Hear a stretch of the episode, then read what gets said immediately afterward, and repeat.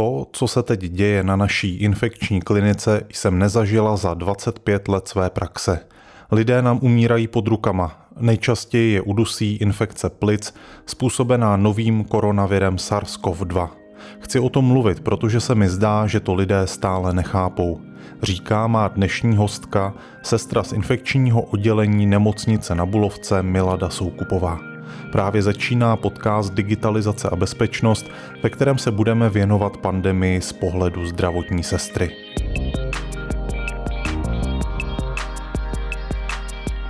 Dobrý den do Nymburka, Milado. Dobrý den, zdravím všechny posluchače.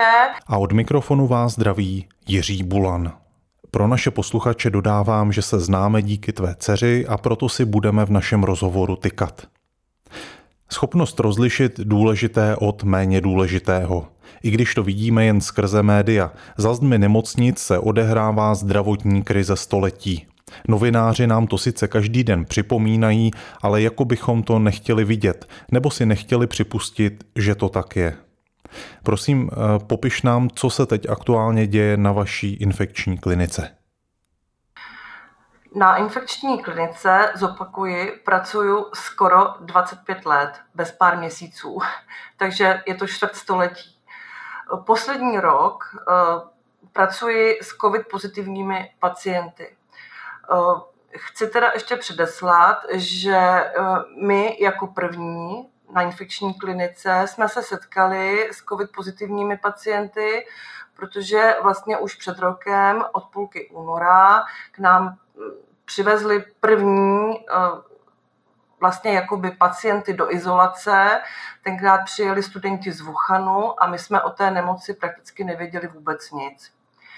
Bylo nás pět sester na našem oddělení a vůbec jsme nevěděli, co od toho očekávat. Takže jsme se od první eh, chvíle chránili, jak se dalo a vlastně pomůcky, které jsme pozbírali všude možně, jsme používali a opravdu jsme se báli o svůj život, protože jsme nevěděli, co ta nemoc vlastně všechno může způsobit. A nevěděl to ani nikdo pořádně z lékařů. To se teď po tom roce dost zásadně změnilo. Vy už teď víte, s čím máte tu čest a jak opravdu vypadá ta situace právě teď, právě v těchto dnech. Ano, e, teď už víme, co všechno koronavirus může způsobit a e, ten strach je dnes jako úplně jiný. Teď se hlavně bojíme o své rodiče, o své prarodiče, bojíme se o své pacienty, protože vidíme e, bohužel denně umírat pacienty a na to nejsme prostě zvyklí ve své praxi. Pracovala jsem na infekční klinice s HIV pozitivními pacienty a s AIDS nemocnými pacienty Eh, a to, co se děje teď, že vidíme dusící se lidi a že jsem někdy sama na oddělení a mám tam 20 pacientů, eh, všichni jsou připojeni na kyslík, někteří jsou připojeni i na eh, dýchací přístroje a opravdu 15 lidí z 20 má problém s dýcháním a má problém s tím, že se nemůže s tím psychicky vyrovnat, že mají nedostatek vzduchu. Mají pocit, že mají nedostatek vzduchu. A co pro ně teda můžete udělat? Vy jim eh, podáte kyslík a eh, jaké léky se teď aktuálně používají pro eh, boj s tou nejklasičtější infekcí? Pacient se musí naprosto úplně sklidnit. Musí se naučit dýchat kyslík, musí si vybrat, jestli ten kyslík bude dýchat přes masku nebo přes takzvané kyslíkové brýle. Pokud mu nestačí kyslík takzvaně ze zdi, což je rozvod kyslíku téměř po celé nemocnici, který dává maximálně 15 litrů. 15 litrů se nám vždycky zdálo, že 15 litrů je strašně moc kyslíku. Nikdy jsem nepotřebovala někomu podávat 15 litrů kyslíku. Většinou, když u nás někdo ležel třeba se zánětem plic, tak mu třeba stačilo 5 až 8 litrů pro představu. Dneska 50% nestačí ani těch 15 litrů. Takže těch 15 litrů jde u každého lůžka při zapojení e, vlastně dostat. Pokud nestačí těch 15 litrů, to třeba u nás na oddělení je třeba 5 pacientů z 20, tak se musí použít takzvaná HFNO terapie, což je rychlý kyslík, oxygenoterapie nosem, překladu toho FNO a je to vlastně přístroj, který ještě přidává kyslík jako z místnosti a dokáže dát 50 až 60 litrů kyslíku. Takže ho vlastně ze čtyřnásobí z té zdi. A e, na tomto přístroji ten člověk dokáže i při plném vědomí, e, aniž by musel být zapojen na ventilaci, což se děje na jednotkách intenzivní péče. Takže takto na standardním oddělení ti, kterým nestačí normálně kyslík jakoby ze zdi, z toho rozvodu, tak vlastně můžou u nás dál existovat na standardním oddělení. Takže to je základ. Ty lidi se léčí nebo léčí. Je to podpora léčby, že teda musí mít hlavně dostatek kyslíku. Kyslík se jim měří průběžně přes den, to asi každý zná, že se dá eh, měřit takzvaná saturace kyslíku, měří se to z prstu a zdravý člověk má saturaci třeba 97-98%. Pokud klesne saturace pod 90, stup, pod 90%, už musí ten pacient dýchat kyslík eh, navíc. Pokud teda mu nestačí těch 15 litrů, to znamená, že je připojen na tu HFNO terapii, tak tam už to většinou je tak, že mu klesá kyslík k 80% i na těch 15 litrech, takže se musí přepojit na tu HFNO terapii. Takže k těm pacientům chodíme, stále je přeměřujeme a uklidňujeme, aby se správně dýchali, aby zavírali ústa, aby dýchali jenom nosem, protože je to hrozně důležitý. Když jim klesá kyslík v krvi, a tak vlastně to má, i tu, eh, má to další druhotnou, eh, druhotný postih, že lidi eh, jsou zpomalení, hůř jim to myslí, jsou podráždění a vlastně pořádně nepřijímají naše pokyny, že teda musí zůstat v lůžku, že musí si nechat nasazené ty brýle nebo tu masku a často se stává, že si tu masku strhávají, protože to je pro ně nepohodlný. Takže je to prostě stálá kontrola, aby opravdu si ten kyslík z té masky nebo z těch kyslíkových brýlí dýchali. Je to strašně důležitý. A je to hrozně těžký, aby jedna sestřička pohlídala třeba 15 až 20 pacientů. Je to vlastně jenom o tom, že člověk lítá mezi 20 lidma a kontroluje, jestli správně dýchají. No a co, co, vy třeba, co vy třeba musíte mít na sobě? Vy sami taky asi nemáte úplně eh, pohodovou službu, protože vy na sobě musíte mít všechny ochranné pomůcky. Samozřejmě, jakmile jdu na pokoj ke COVID pozitivním pacientům, tak musím mít na sobě ochranné pomůcky. Takže znamená to eh, ochranný štít, rouška, vlastně respirátor. Respirátor dneska už jako i dvojkový, dneska už trojkový. To jsou povinnosti, které jsou dneska úplně u nás naprosto běžný. A samozřejmě se chráníme buď to uh, tajvekem, což je, to znáte už z televize, že je to taková vlastně jakoby kombinéza s kapucí, uh, která je vlastně jakoby na jedno použití, protože při odchodu od COVID pozitivních pacientů se to vlastně jakoby zase vsléká a e, dává se to do, do infekčních pytlů. Nebo teda nosíme dlouhé empíry, e, k tomu máme návleky na boty, dvojí rukavice a zase štít a respirátor. Takže v tomhle se pohybujeme takřka 12 hodin denně nebo 12 hodin za noc. A podle služby. Kolik služeb měsíčně teď aktuálně odsloužíš, kolik hodin celkově to dává teď těch posledních několik měsíců, kdy ta krize vrcholí? No, za normálních okolností podle uh, délky měsíce mám 14 až 15 12 hodinových služeb. Teď se mi stává, že těch služeb odsloužím třeba 18. Jsou kolegyně, které uh, dávají třeba i 20 služeb měsíčně. To já si teda jako dovolit nemůžu, protože mám doma 14-letého syna, který má problémy se školou. A takže já jako víc víc jako už do práce chodit nemohu. I kdybych, asi by to bylo potřeba, abych tam chodila častěji, protože opravdu personál chybí.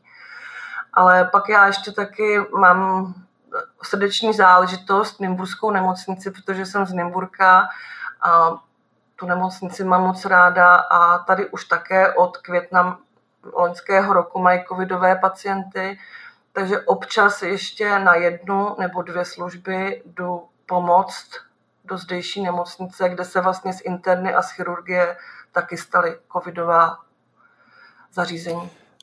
A taky nutno říct, že uh, už jsme to zmiňovali, uh, 25 let eh, se věnuješ právě té uh, infekční, tomu infekčnímu oddělení. Um, jak to vypadalo ano. na tom oddělení před covidem? Kdyby si jste teď ten rok odmyslela, uh, jak to vypadalo, jaký byl ten běžný chod infekčního oddělení, kdo byli vaši nejčastější pacienti, uh, museli jste dodržovat třeba taky taková opatření jako teď v tuhle chvíli?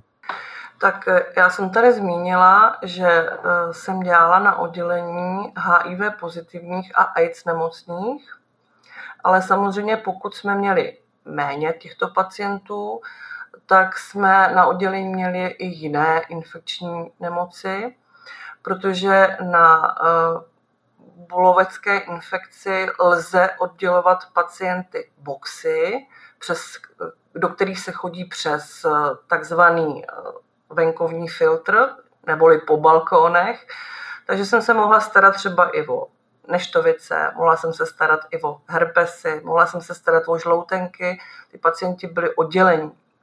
Ale chodilo se prostě přes ten vzduchový filtr po tom balkóně, takže jsem mohla jakoby eh, dělat i s více, infekce, eh, s více infekcemi, ale bylo to takhle odděleno. Eh, pokud byl pacient třeba s chřipkou, že u nás leželi i pacienti s chřipkou, s Ačkem, s Bčkem, tak tam jsme samozřejmě používali ochranné pomůcky, to znamená, že jsme chodili v empírech nebo jsme chodili eh, samozřejmě v rouškách. Respirátory se v té době vůbec nepoužívaly. A ono chodit 12 eh, hodin v respirátoru, anebo si občas nandat roušku, je to strašně velký rozdíl. Eh, ochranné pomůcky se u nás používaly od jak živa, takže já jsem na ně prakticky těch 25 let zvykla, ale ne v takovéhle míře jako teď. My jsme ty pohyby měli zautomatizovaný, protože jsme věděli, že kde děláme a že opravdu těch infekcí u nás jako proběhne hodně. Jak infekční nákazy, virové nákazy, vlastně u nás se dělá i parazitologie. Takže všechny moje kolegyně, které tam dělají díl jak rok, určitě ty pohyby mají zautomatizované a už na tom, na tom, o tom nemusí ani přemýšlet, co si na sebe kam vzít, co si na sebe obléci, kam to potom odhodit, aby člověk se zase netahal dál do chodby tu infekci vlastně dál. Takže odchodem z pokoje všechno jde do pytle a vlastně eh, chráníme sebe a chráníme hlavně ty ostatní. A můžu říct, že musím pochválit vlastně všechny kolegyně, které tam dělají díl jak rok, si myslím, že žádná z nich, za, za moje oddělení můžu říct, že se žádná nenakazila, za ostatní oddělení nevím o nikom, ale uh, nakazily se třeba kolegyně, které nastoupily v tomto, ne v tomto roce, vlastně už v loňském roce, protože už je rok 2021. Takže ko, nové kolegyně, které nastoupily v roce 2020, se nakazily. Neměly automatizované pohyby. Hmm, a když se bavíme o té nákaze, taky o očkování se celý rok a celý ten loňský rok už šířila řada mýtů. Ty sama jsi očkovaná a vaše kolegyně taky? Já sama jsem očkovaná, určitě. Byla jsem jako jedna z prvních hned 28. prosince. U nás se rozjelo očkování na Bulovce přímo, eh, přímo na, eh, na patře, ve kterém eh, vlastně je moje oddělení, tak se rozběhlo očkování původně hlavně pro zdravotnický personál. Takže se k očkování přihlásili nejenom sestřičky z infekční kliniky, ale samozřejmě i z ostatních klinik. Byla jsem jedna z prvních, šla jsem do toho. Na očkování jsem se těšila. Já jsem se těšila hlavně kvůli rodině, že ne, nebudu domů nosit tu nemoc, protože jsem se bála hlavně o svoje rodiče, kteří už jsou starší. Bála jsem se o celou rodinu, bála jsem se o děti, bála, protože dětí mám hodně, mám hodně potomků a k ním samozřejmě souvisí i jejich rodiny, s kterými se ráda navštěvuju, který ráda vidím. Takže hlavně kvůli rodině a jsem chtěla být jako jedna z prvních, která prostě to očkování mít bude, protože jsem vlastně celý rok se bála, abych tu nemoc vlastně nepřinesla domů, protože ta nemoc se dá přinést na oděvu, ve vlasech, na rukách, na botech. Takže jsem se o tu rodinu fakt bála, takže jsem okamžitě, jak to šlo, 28. prosince jsem dostala první vakcínu. Za tři týdny následovala druhá dávka, takže vlastně já už jsem dva měsíce po očkování. Takže doufám, že očkování funguje a doufám, že já teda už dál tuto nemoc na nikoho nepřenesu. Moje kolegyně také i hned zareagovaly, také jsou očkované a myslím si, že na naší klinice většina lékařů a sester i pomocného zdravotnického personálu už prošla očkováním. Říká Milada Soukupová, sestra z infekční kliniky nemocnice na Bulovce, která je hostkou dnešního podcastu Digitalizace a bezpečnost. Jak to vypadá s tím očkováním v nemocnici pro veřejnost? Očkuje se u vás taky, očkují se ty skupiny eh, věkové teď v tuto chvíli? Od, myslím si, že od půlky ledna, nebo možná i dřív, teď už to pořádně nepamatuju, eh, se začalo očkovat, eh, vlastně začalo očkování pro seniory 80+. Plus. Původně jsem si myslela, že očkování na naší klinice bude jenom pro zdravotní personál, což probíhalo úplně v pohodě. Pak jsem teda zjistila, že očkování asi bude pokračovat dál a dnes eh, vlastně očkování ve dvou patrech na naší klinice a očkují se tam teďka hlavně teda seniori 80+. Plus. Dojíždějí tam seniori asi z celé Prahy a půlky středočeského kraje, jak jsem tak jako vypozorovala.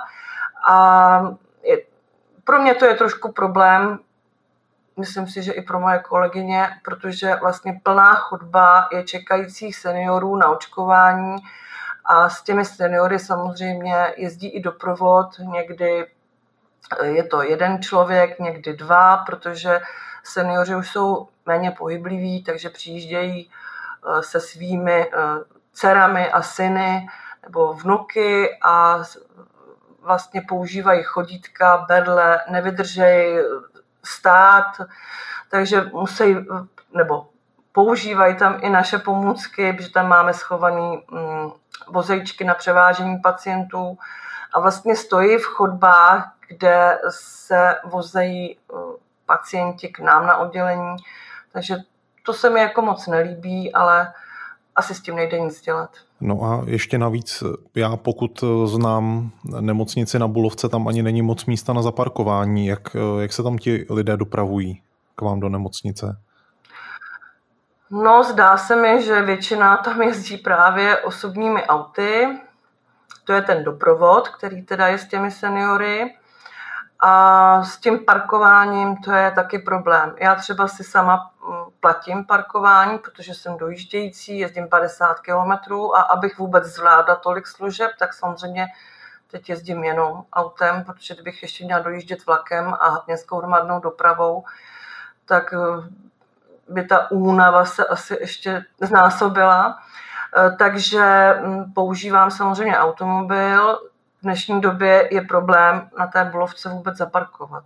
A máme tam někdy problém třeba i věd, protože ráno přijíždím v době, kdy vlastně už přijíždějí očkovanci, protože očkovací uh, místnosti jsou otevřeny od sedmi ráno a vlastně já před sedmou přijíždím na službu, protože mi v 7 hodin začíná služba a stává se mi, že před brátnicí se tvoří prostě nekoneční fronty. Takže eh, musím jezdit o 20 minut dřív, abych se vůbec dostala včas do práce, anebo teda musím jezdit postranními vchody, kterými se už ty očkovanci taky naučili jezdit. To není úplně ideální a když eh, bys to srovnala s Nymburkem, jak se očkuje třeba u vás v Nymburce, já tady skladna mám zkušenost, že očkovací centrum je mimo nemocnici v budově bývalé plicní kliniky, která byla nevyužívaná teď v tuhle chvíli. Jak to máte v Nymburce s očkováním? No, Nymburk musím pochválit. Nymburk má velký kulturní dům, který samozřejmě teďka nevyužitý, protože žádné kulturní akce neprobíhají. Takže ten krásný velký sál je prostě použitý jako očkovací centrum. Je to nádherný sál s velkými okny, dá se tam větrat, je tam klimatizace, je tam velký prostor, není tam problém eh, s připojením na počítače, je to moderní budova, takže očkovací centrum v Nymburce máme teda na jedničku. A samozřejmě eh, je tam i krásný velký parkoviště, kde se dá parkovat. Takže si myslím, že Nymburk, Nymburk to má zařízení velice dobře. Pojďme se vrátit zpátky k tobě trošku. Eh, jak dobíš baterky? Jak se eh, dokážeš z toho koloběhu, o kterém ty samozřejmě mluvíš, protože seš tam tolik hodin v měsíci, umírají vám tam lidé, jak se dokážeš od toho uh, oprostit a uh, dobít sama sebe, abys tam zase mohla na tu další službu přijít? No, uh, i když mi je skoro 60, tak miluju moderní hudbu a já vlastně, když opouštím kliniku, tak se okamžitě musím odstřihnout od všeho. Nasednu do auta, pustím si prostě muziku, poslouchám muziku, užívám si jízdu autem, protože strašně ráda řídím. Dokonce jsem kdysi dávno učila autoškolu, takže opravdu strašně ráda řídím.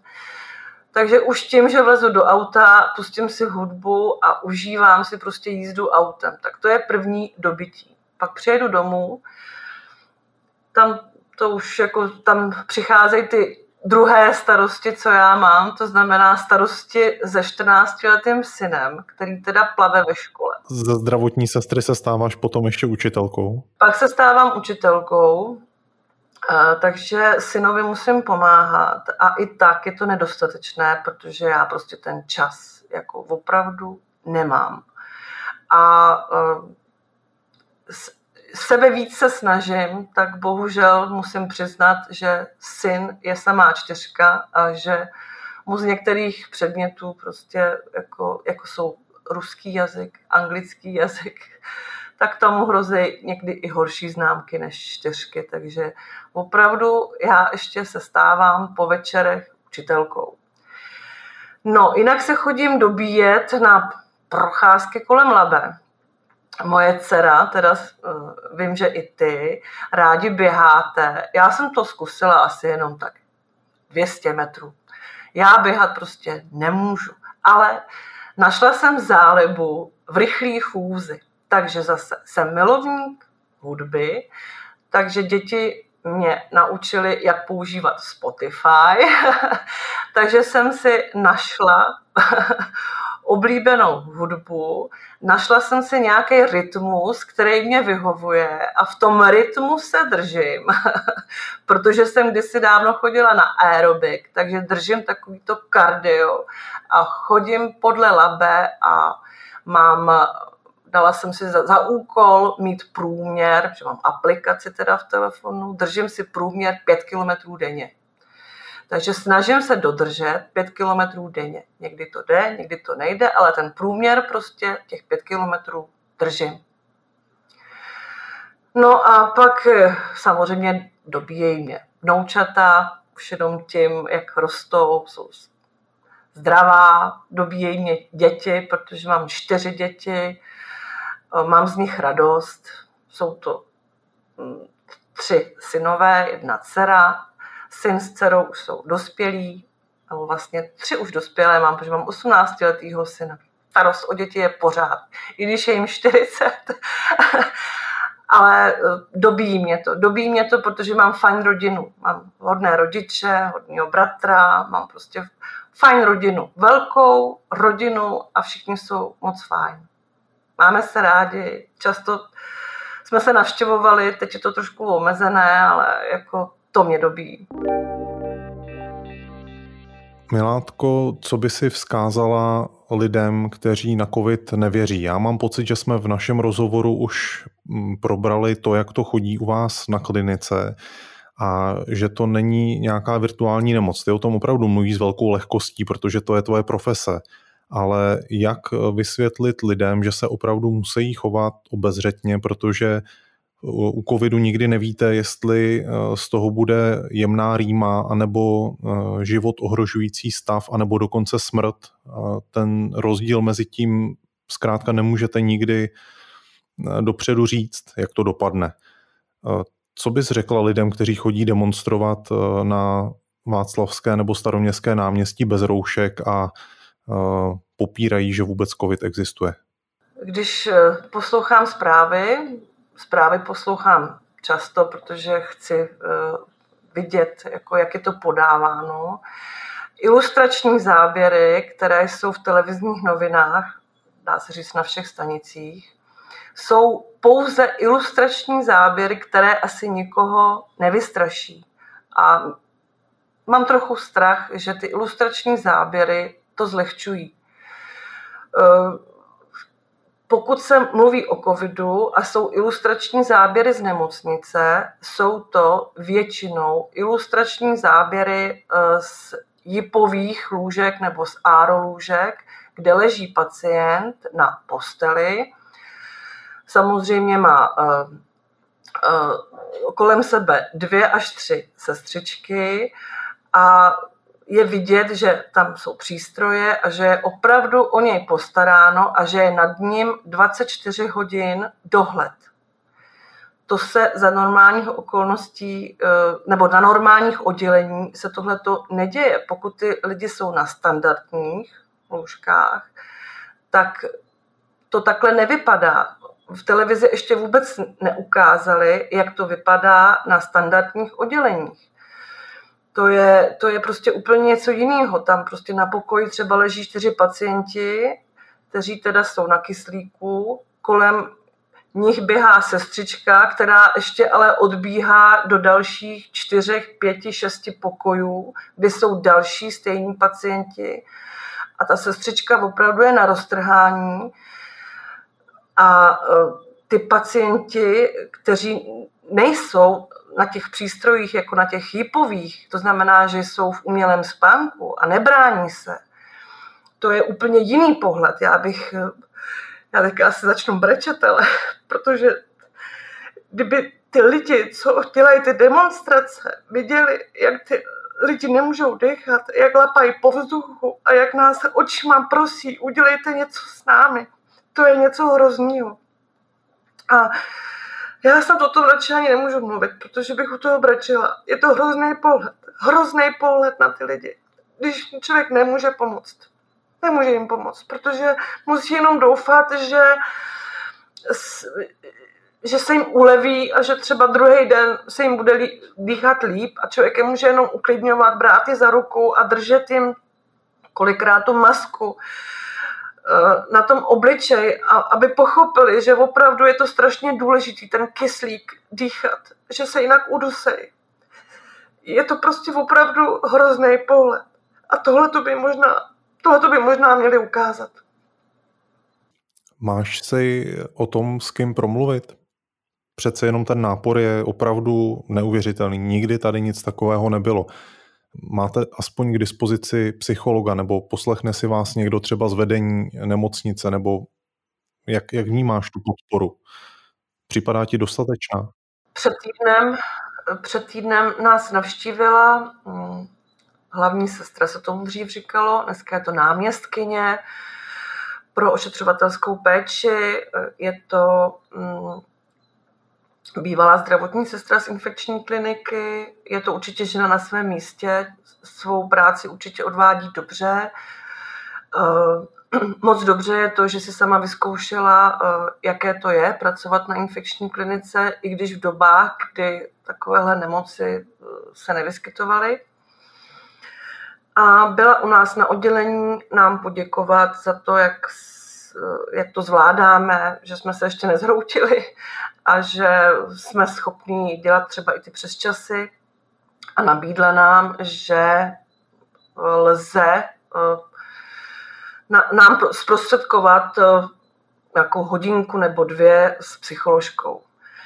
Jenže mohu říct za sebe i za kolegyně, že žádné z nás se nechce jet do Prahy navíc. Jako představa, že bych třeba dneska ve svém volnu měla jít do Prahy si popovídat s psycholožkou, prostě by se mi nechtělo, protože ten volný čas, co mám, tak radši prostě strávím doma. A jak už jsem tady jednou řekla, radši prostě půjdu ven, budu se projít podle Labe, budu pozorovat, jak tam třeba plavou kachny a, a budu poslouchat hezkou hudbu, občas někoho potkám, milého pozdravím. Mám radost, když vidím, že se probouzí příroda, že už jsou pupeny na stromech. To mě asi době víc. Takový byl dnešní podcast Digitalizace a bezpečnost eh, s Miladou Soukupovou. Moc děkuji, že jsi na nás udělala čas. Eh, já přeju tobě a všem tvým kolegyním hodně sil. Věřím, že ten náš rozhovor otevře oči i dalším lidem, eh, jak občanům, tak i politikům, kteří se mi zdá tu situaci pořád nemají pod kontrolou a velmi ji podceňují. Takže děkuji za nás všechny a vám všem. Naschledanou. A od mikrofonu se loučí a naslyšenou se těší Jiří Bulan.